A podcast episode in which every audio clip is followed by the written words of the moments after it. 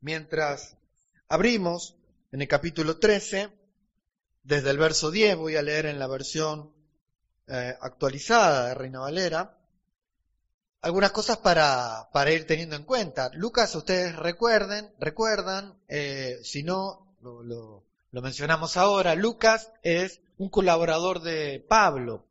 Eh, en este momento del Evangelio no aparece en escena Pablo porque eso va a aparecer eh, en escena mucho, mucho después, cuando Jesús murió, resucitó y ascendió a los cielos, la iglesia comenzó a congregarse en Jerusalén. ¿Qué es la iglesia? Los discípulos de Jesús, los once que habían quedado, nombraron a otro más, Matías, este, que, fue ahí el suplente de, Judas, de alguna manera, y eh, luego aparece en escena Pablo. Bueno, los 120, las mujeres, los 70 o las 70 que, que seguían a Jesús, no sabemos si ahí había mujeres también, pero sí Jesús este, estaba rodeado de muchas discípulas también, entre ellas Marta, María, María Magdalena, y luego también la mamá de Jesús se acopló, se acopló a los discípulos, pero ya en eh, luego que Jesús había resucitado y ascendido a los cielos,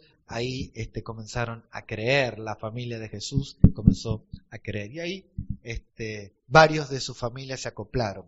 Y Lucas, luego de que Pablo inicia, conoce al Señor, este, después de algunos años de, la iglesia, este, Lucas se acopla, a Pablo era médico y Pablo estaba enfermo y este, acompañaba a Pablo en los viajes misioneros con una tarea muy especial, haciendo de médico per personal y este, e iba escribiendo todos los sucesos que Pablo iba viviendo en los viajes y es ahí donde eh, hace Hechos de los Apóstoles y también se le ocurre en esos viajes este, escribir acerca de la vida de Jesús, el Evangelio de Lucas. Así que eh, Lucas escribió dos tomos. Tomo uno, el Evangelio, tomo dos, Hechos de los Apóstoles. Y en el primer tomo, el Evangelio de Lucas, aparece la última vez en escena eh, Jesús en una sinagoga. La última vez que Jesús visita una sinagoga es aquí en el capítulo 13,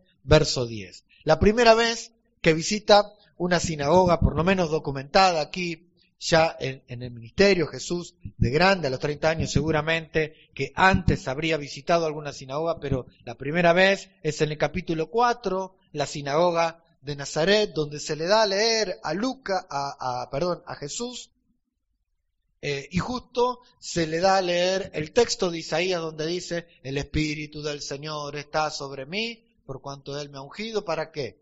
Para dar las buenas nuevas a los pobres, para liberar a los, a, a los encarcelados, a los abatidos, dar vista a los ciegos. El, Espíritu del Señor está sobre mí. Y, y, relata, y, bueno, ese fue el primer sermón de, Lucas en la sinagoga, porque era la costumbre que el que llegaba a una sinagoga y no formaba parte de la sinagoga, pero era, era parte de la comunidad de fe, de la comunidad judía, eh, que se le diera la oportunidad de leer un texto y tener una interpretación del texto y enseñar sobre ese texto. Por eso cuando llega Jesús a la sinagoga, este no era el principal, no era eh, alguien destacado de la sinagoga, sino que era alguien de visita, entonces se le dio la oportunidad para dar. Bueno, el éxito de, del, del, primer sermón en la primera vez que visita una sinagoga de Jesús, ¿cuál fue? Lo sacaron corriendo. No solamente lo sacaron corriendo, sino que lo sacaron, este, lo agarraron y se lo llevaron y lo llevaron para tirarlo directamente por un precipicio. ¿eh? No pudieron. El texto de Lucas es claro. Dice que cuando llegaron a ese lugar, Jesús se da vuelta y ellos como que se quedaron, la mancha, ¿cómo se llama? Mancha congelada. Se quedaron así y Jesús pasó en medio de ellos. Literalmente, así como les digo. Llegaron al precipicio, se quedaron como congelados y Jesús pasa en medio de ellos. Todavía no había llegado la hora. Y esta, el relato de este texto que vamos a leer ahora, es la última vez, por lo menos registrado por Lucas, que Jesús visita una sinagoga. Capítulo 13, verso 10 en adelante. Un día de reposo, Jesús estaba enseñando en una sinagoga. Y allí estaba una mujer que hacía ya 18 años sufría de un espíritu de enfermedad. Andaba encorvada y de ninguna manera podía enderezarse. Cuando Jesús la vio, la llamó y le dijo, mujer, quedas libre de tu enfermedad. Y en el mismo instante en que Jesús puso las manos sobre ella, la mujer se enderezó y comenzó a glorificar a Dios. Pero el jefe de la sinagoga se enojó. Se enojó porque Jesús la había sanado en el día de reposo. Así que le dijo a la gente, vamos a organizarnos, ¿no? Hay seis días en los que se puede trabajar. Para ser sanados, vengan en esos días, pero no en el día de reposo. Entonces el Señor le dijo, hipócrita, ¿acaso cualquiera de ustedes no desata su buey o su asno del pesebre y lo lleva a beber, aun cuando sea día de reposo? Y a esta hija de Abraham, que Satanás había tenido atada durante 18 años, ¿no se le habría de liberar aunque hoy sea día de reposo. Antes, ante estos razonamientos de Jesús, todos sus adversarios quedaron avergonzados, pero todo el pueblo se alegraba de las muchas maravillas que él realizaba. Hasta ahí la lectura del texto, algunas eh, confirmaciones que va teniendo el Evangelio de Lucas en este pasaje de la Escritura es que desde el principio Lucas viene poniendo el foco en, en, varios, en varias personas, básicamente en las mujeres, las mujeres que otros evangelios invisibilizan, en, en Lucas aparecen visibilizadas. Entonces, uno de los énfasis del Evangelio de Lucas son las mujeres, las mujeres que sirven a Jesús, María y Marta, el grupo de mujeres que estaban acompañándolos. Bueno, por supuesto, María, aparece Elizabeth, ese encuentro fabuloso entre María y Elizabeth. Hay un foco especial. No solamente es Simeón el que levanta a Jesús y tiene una palabra profética, sino también allí una mujer, eh, cuando Jesús es un niño que es presentado en el templo. Las mujeres eh, tienen un lugar preponderante en el Evangelio de Lucas.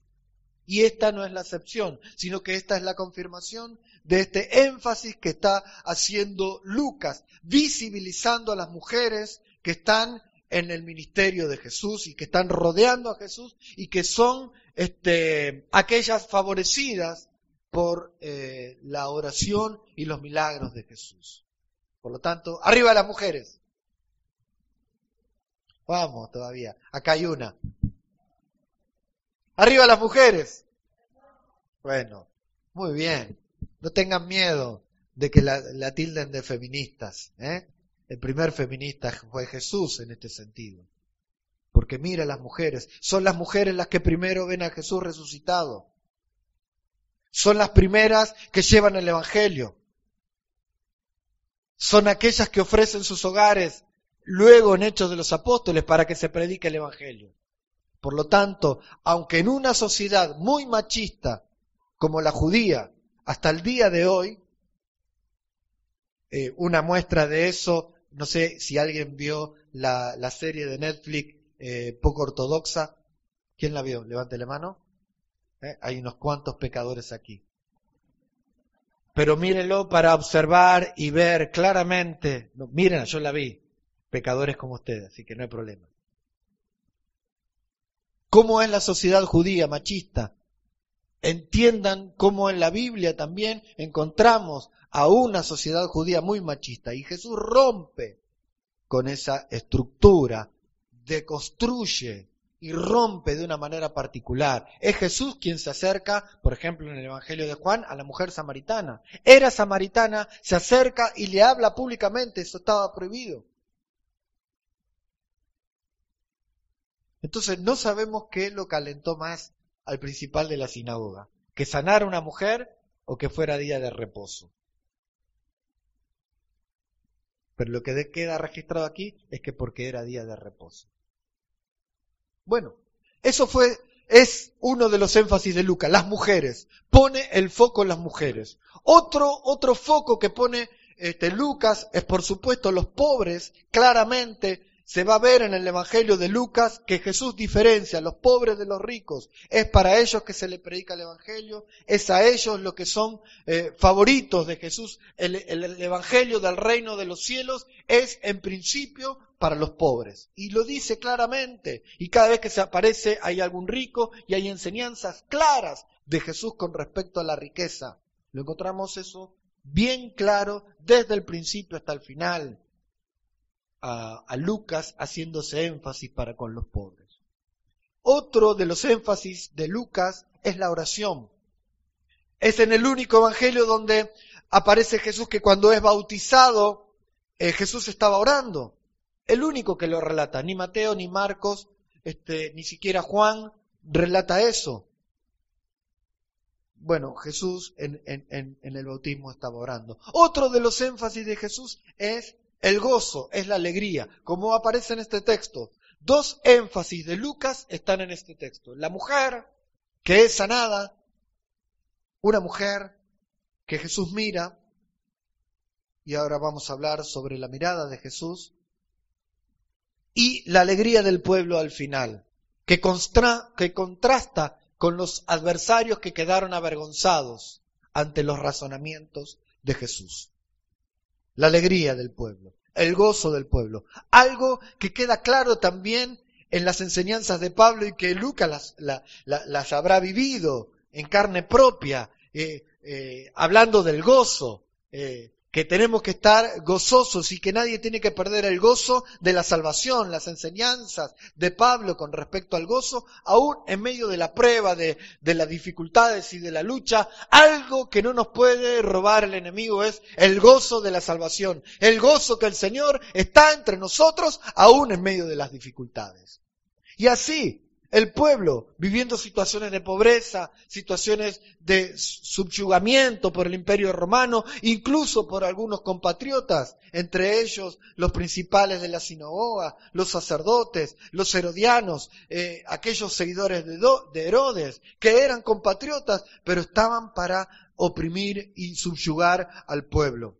Los seguidores de Jesús eran ellos, los que no tenían que comer, los que estaban este, en, en aquella gran enseñanza del Señor y cuando se multiplican los panes y los peces, no había para comer. Los trabajadores, como los pescadores, que tampoco tenían que pescar, ellos son los seguidores de Jesús. Los adversarios, los principales de la sinagoga, los fariseos, los escribas, los sacerdotes, querían matar a Jesús, pero el pueblo se gozaba. El pueblo se alegraba. Ese contraste constantemente en el Evangelio de Lucas. Y claramente aparece aquí en este texto. Algo que no aparece en la lectura que estamos teniendo en ninguna de las versiones, por lo menos yo comparé varias, me faltaron algunas, pero es que Jesús ve dos veces a la mujer. Aquí en este texto solamente aparece una, la última. Miren, volvamos. Capítulo 13, verso 10. Un día de reposo Jesús estaba enseñando en una sinagoga y ahí, después de ese punto, antes de pensar, y allí estaba una mujer, lo que debería decir el texto, porque el texto griego, el texto original dice que Jesús ve a una mujer no que estaba allí una mujer. Ve.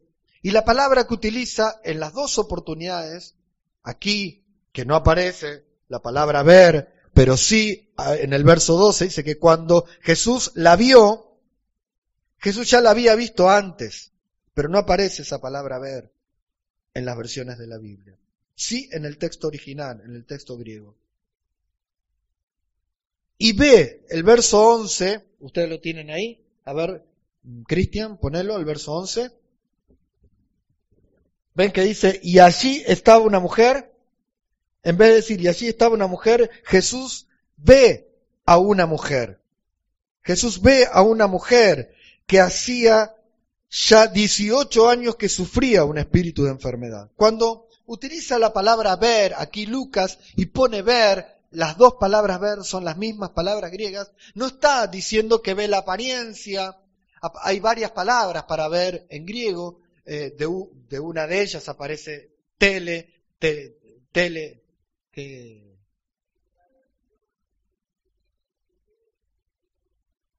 Y las dos veces,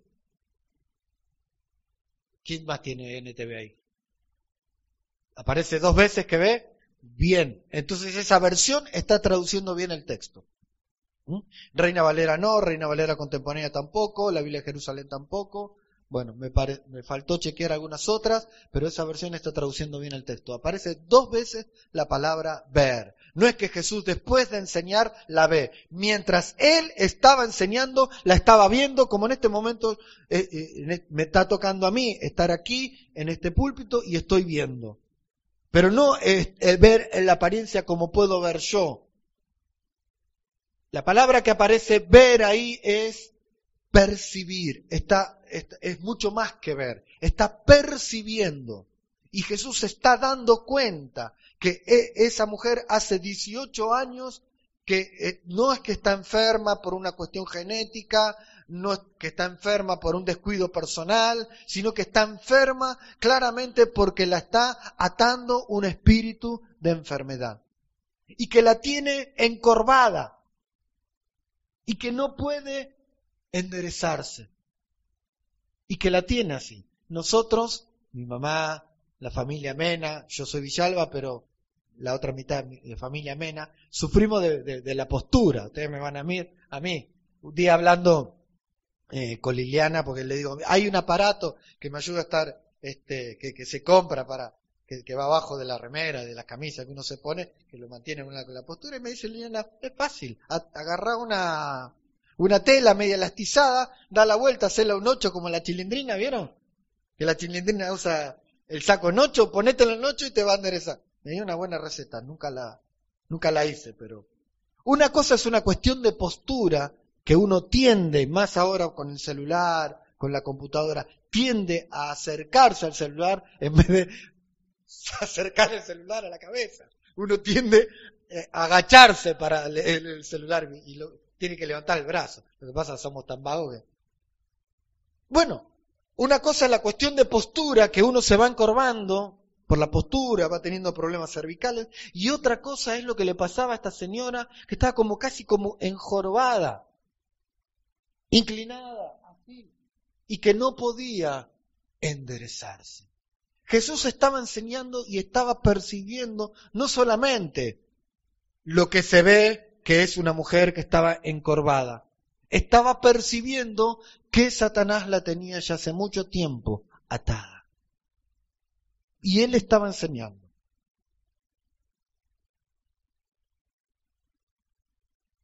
La cuestión es que aparece por segunda vez la palabra ver, una vez que Jesús está terminando de enseñar, vuelve a ver a la mujer, vuelve a percibir lo mismo y la llama.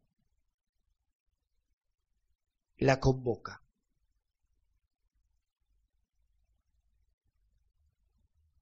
Cuando la llama, la mujer se acerca a Jesús con una caminata que ustedes imaginen a una mujer encorvada entre la gente, levantándose y acercándose a Jesús entre la multitud en una sinagoga.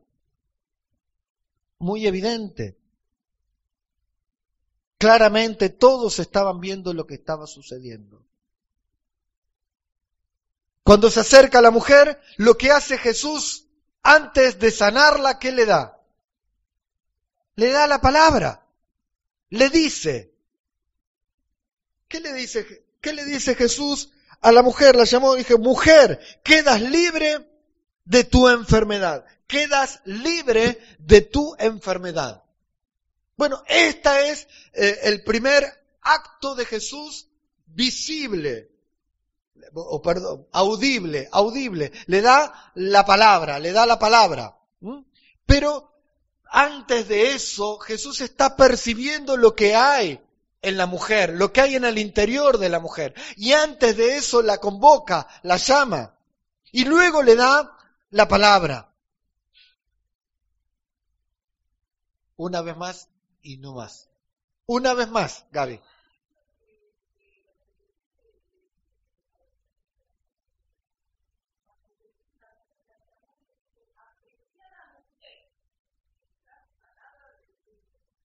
Bien. Muy bien, una palabra linda. Hasta ahí tu participación por hoy.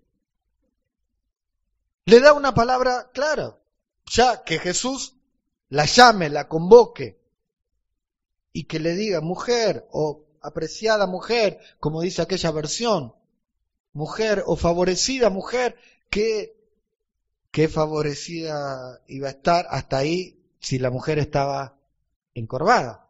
Pero quedas libre de este azote, quedas libre de esta enfermedad, pero quedas libre de esta atadura, porque luego el texto va a decir que Satanás la tenía atada. Entonces cuando queda libre es, claramente cuando se desata un nudo, se desata a un prisionero, se deja en libertad a un prisionero. De desatar, libertad de desatar un nudo que tenía esta mujer. 18 años Satanás la tenía agobiada, la tenía atada. 18 años encorvada. 18 años sobre ese peso que claramente eh, se traduce en varias cosas que nosotros eh, decimos figuradamente. Hay un gran peso sobre mí. Tengo una carga importante que vengo sobrellevando durante tanto tiempo. Entonces, hablamos en este caso, en este texto, de una manera física, clara y literal. Pero también, en una manera figurada, nosotros hablamos de cargas, de luchas, de problemas que estamos arrastrando ya hace tiempo y que nos tiene agobiados. Quizás en la postura no se nota, pero se nota en la mirada, se nota en las ojeras, se nota en el descuidado personal, se nota en la vida cotidiana, se nota en, la falta de apetito, se nota en un montón de cosas. Que hay algo que nos está aquejando y que nos mantiene agobiados por diferentes motivos. Que venimos arrastrando ya hace tiempo. Y Jesús no está de brazos cruzados. Jesús está viendo. Jesús está percibiendo lo que está pasando. Y Jesús también está permitiendo, Dios está permitiendo que eso suceda de esa manera. Hasta un momento. Hasta un punto. En donde Él decide dar la palabra y desatar. Pueden ser días, pueden ser semanas, pueden ser meses, o puede ser como esta mujer, 18 años. ¿Se tardó un poco Dios? ¿Qué piensan ustedes? ¿Se tardó el Señor? Se tardó un montón. Para la mujer es un montón en nuestro pensamiento y en nuestro razonamiento, porque somos benévolos con el Señor, no vamos a tener un pensamiento contrario a Él. Decimos, no, llega el momento justo. Bueno, sí, claro, es verdad, es razonable, está bien. Cuando uno lee el texto bíblico, sabe que el Señor hace las cosas en el momento oportuno, en el momento justo. Pero ¿qué pasa con la persona que está atravesando un problema? Es eterno. Un día, una semana, meses, o un año es una eternidad. Parece que nunca, no sé si le habrá pasado a usted, pero parece que nunca se va a terminar eso. Parece que me va a tener agobiado para toda la vida, agobiada para toda la vida. Va a ser una marca que la voy a llevar siempre. Nunca vamos a poder superar eso. No se está agobiando, no se está entristeciendo, no va a parar, no va a terminar. Se hace eterno. Eso le pasa a la persona, eso me pasaba a mí, me pasa a mí, en medio de la situación, en medio del agobio, del del agobio, ahí lo, arreglé, en medio del agobio, en medio de esa carga pesada que nos está sobre nuestros hombros, que está pesando sobre nosotros. Bueno, Jesús da la palabra. Mujer, quedas libre del azote. Lo que nosotros venimos reflexionando desde el principio del Evangelio de Lucas, el valor que tiene la palabra. El valor que tiene la palabra es maravillosa. Y tenemos que empezar a descubrir qué es la palabra de Dios la que en el poder del Espíritu Santo puede actuar. Sin la palabra del Señor no hay manera. Jesús está atado de pies y de manos, no puede actuar. Es necesario que nosotros nos acerquemos a la palabra del Señor y roguemos que el Espíritu Santo actúe en nuestros corazones, porque es así donde se manifiesta la fe y donde puede haber salvación, donde puede haber libertad. Si no, no. ¿Podría alguna persona ser sanada? ¿Podría alguna persona ser liberada? Pero lo que Jesús está apuntando a esta mujer y a cada uno de nosotros también es que mucho más que eso, que podamos tener vida eterna, donde el rol de la palabra de Dios es fundamental. Le dice a la mujer, queda libre de esta enfermedad. Y luego, con un acto de misericordia, se acerca a la mujer y hace algo prohibido, que es poner su mano en su joroba, poner su mano sobre ella. Y al instante que puso su mano, quedó libre de aquel azote y se pudo enderezar. Se pudo enderezar.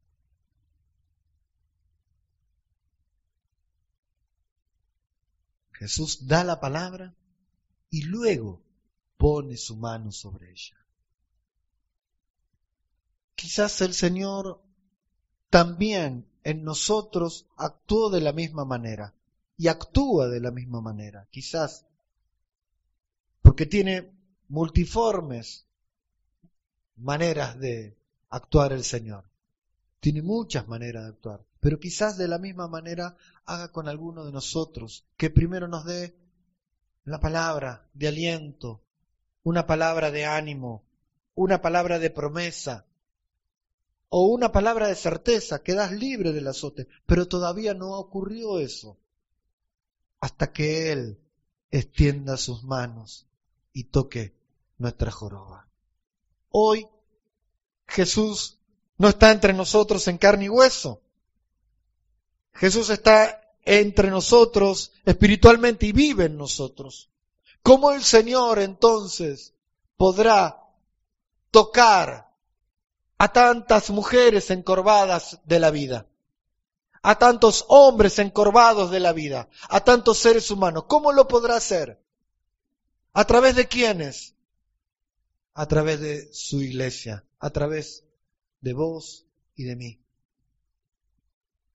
Están esperando muchas personas encorvadas a que nosotros como los samaritanos nos acerquemos, vendemos sus heridas, le ofrezcamos la palabra del Señor y pongamos nuestra mano de misericordia sobre esa, sobre ese azote y tengamos una palabra de libertad sobre ellos y sobre ellas.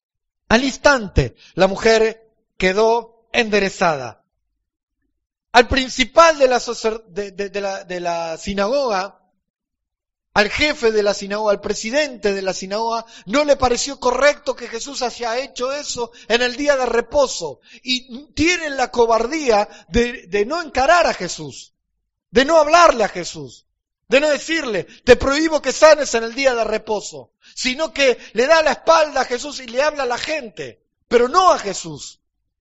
Cobardemente se levanta y dice, bueno, seis días se puede trabajar, así que si alguno está enfermo, venga a la sinagoga para ser curado durante esos seis días. ¿Por qué en el día de reposo justo? En el día de reposo vienen para ser curados y sanados. Estructurado en su ley, en su rutina, estructurado en su pensamiento, legalista, de nacimiento. Se opone a la obra de Jesús que sana, que ve a una mujer y que toca a una mujer, que reivindica a la mujer y que la sana. No solamente se está oponiendo a que eso se ocurriera, en el día de reposo, sino que se vienen oponiendo a todo lo que Jesús viene realizando y haciendo. Bueno, abramos nuestros ojos espirituales. Abramos nuestros ojos. Porque en estos textos Jesús también va a decir un poco más adelante en la lectura, y ustedes quizás lo habrán leído, ay, saben discernir cuándo va a llover porque viene la nube o sopla viento de tal o cual lugar, cuándo va a llover y cuándo no, y no saben discernir el tiempo en el que están viviendo. El tiempo en el que estamos viviendo es un tiempo de predicar el Evangelio, acercarnos a las personas sin ningún tipo de prejuicio, abrir las puertas de la iglesia y proclamar el Evangelio y extender nuestra mano. Como buenos samaritanos. No como aquellos que pasan de largo o aquellos que se ponen en la puerta del templo y dicen, este no puede entrar acá porque es así, así, así.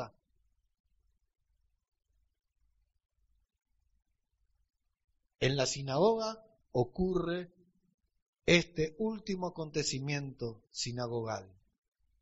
Jesús sana a esta mujer.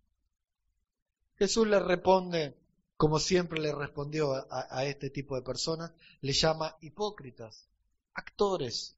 Hipócrita es el actor, actor. Simulás ser algo que no sos. Liberás a tu animal del pesebre para que beba y coma, y no vas a desatar a esta mujer que es hija de Abraham y hace 18 años que Satanás la tiene atada. Sos un hipócrita.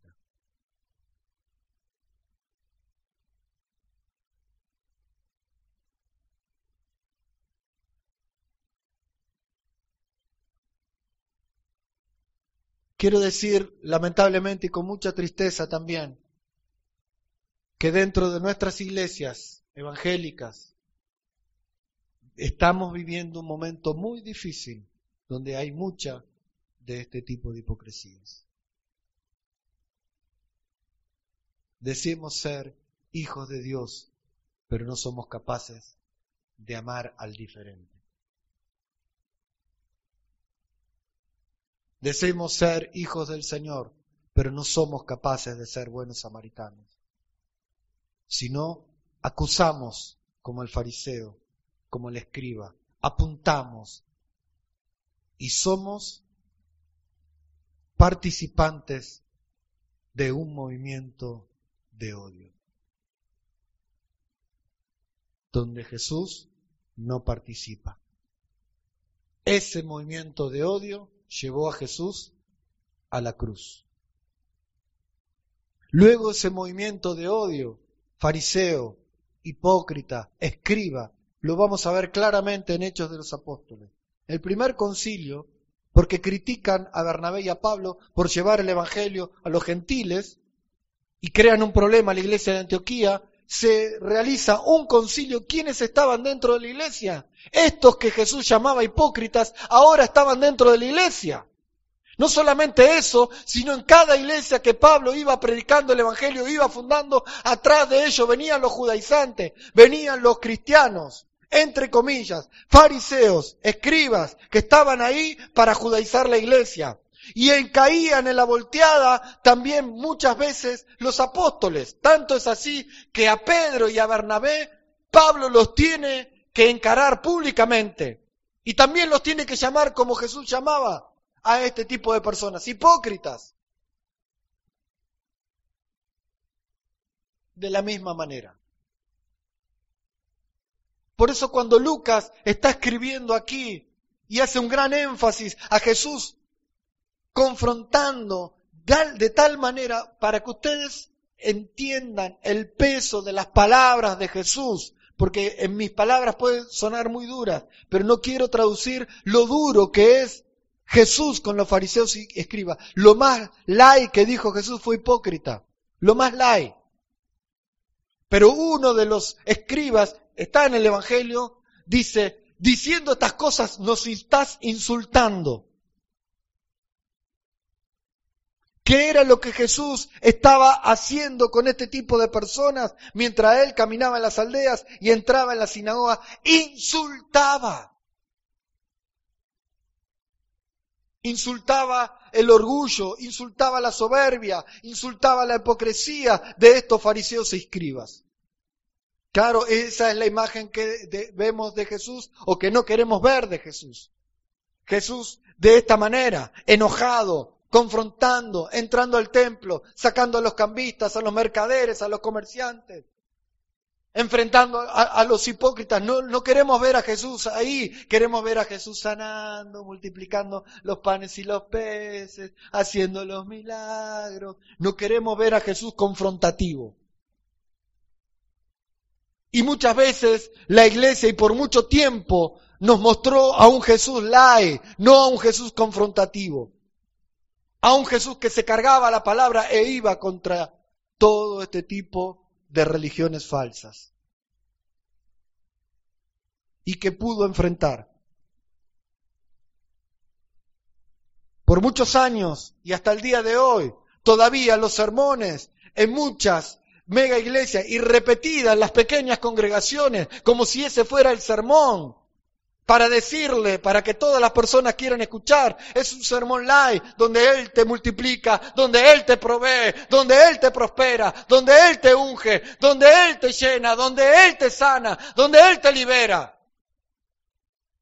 Y dale, y dale, y dale, y la rosca, y la rosca, y la rosca, y al final de eso, el dinerillo.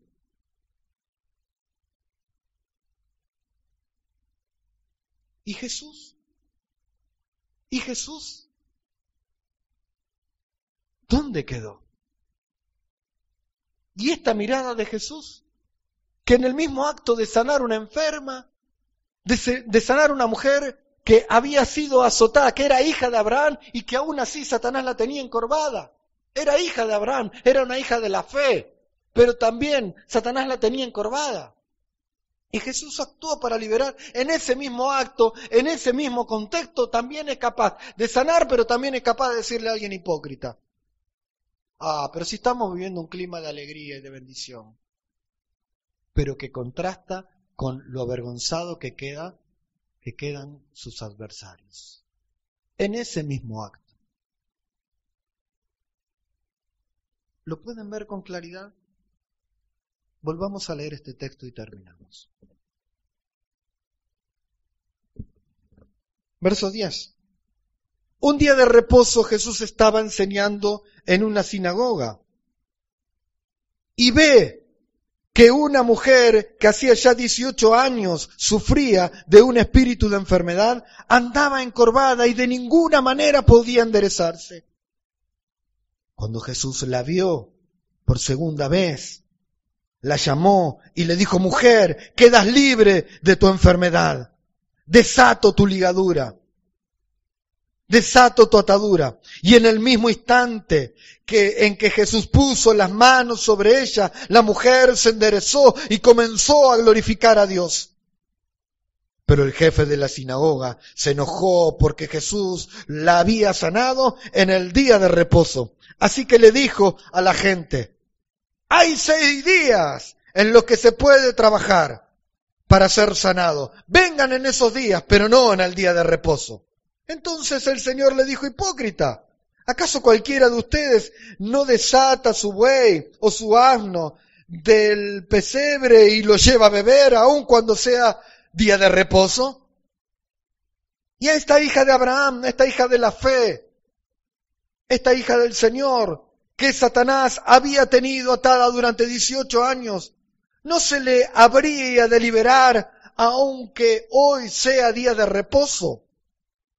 Ante estos razonamientos, ante estos pensamientos y ante estos dichos de Jesús, todos sus adversarios, adversarios quedaron avergonzados, pero todo el pueblo se alegraba de las muchas maravillas que él realizaba.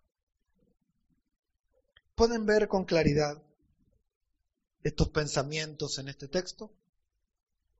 Si es así, mi hermana, mi hermano, en principio, si alguno entre nosotros está agobiado, está agobiada, el Señor tiene una palabra de esperanza para vos, una palabra maravillosa que Él es capaz en esta mañana, en este tiempo, de desatar la ligadura. Él te da la palabra. Pero no solamente eso, sentí la compañía de la iglesia extendiendo su mano. No podemos acercarnos y tocar tu vida, pero sentí la compañía de la iglesia que toca tu vida.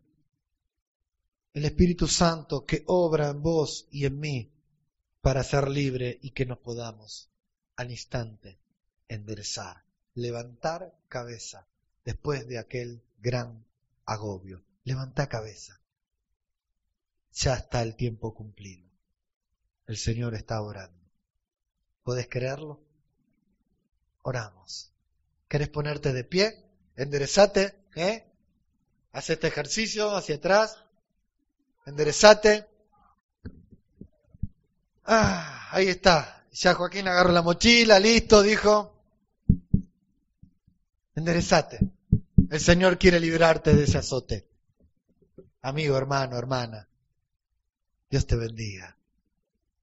Señor, mira a cada uno de nosotros y pone tu mano poderosa, obrando de manera particular, esa mano poderosa, esa mano que dignifica, esa mano que viene, Señor, luego de que tu palabra es dada, luego de que tu palabra es expresada y da la orden y trae esperanza y trae vida eterna. Esa palabra que recibimos, Señor, que nos acompaña y que atesoramos en nuestro corazón, Señor, y que decimos, Señor, cumple tu palabra, obra en el tiempo oportuno. Si es posible en este momento, Señor, rogamos que nos des esa fe de poder creer de que tu palabra es verdad, Señor, y que aumentes esa fe nuestra, que a veces es pequeña, pero aumentala y que podamos ser capaces de confiar que tu palabra es sí y amén y que se cumple. Y en este momento, en este tiempo, en esta etapa de nuestra vida, sale aquel azote. Señor, se rompe o se desata esa ligadura en el nombre de tu Hijo amado Jesucristo. Y podemos decir todos juntos, amén. Amén. Dios te bendiga. Amén. Así sea. Decilo con confianza. Amén. Así es. Así sea. ¿Mm? El Señor traiga paz de libertad a tu vida y a todos aquellos que nos están escuchando y viendo en este momento. El Señor te bendiga.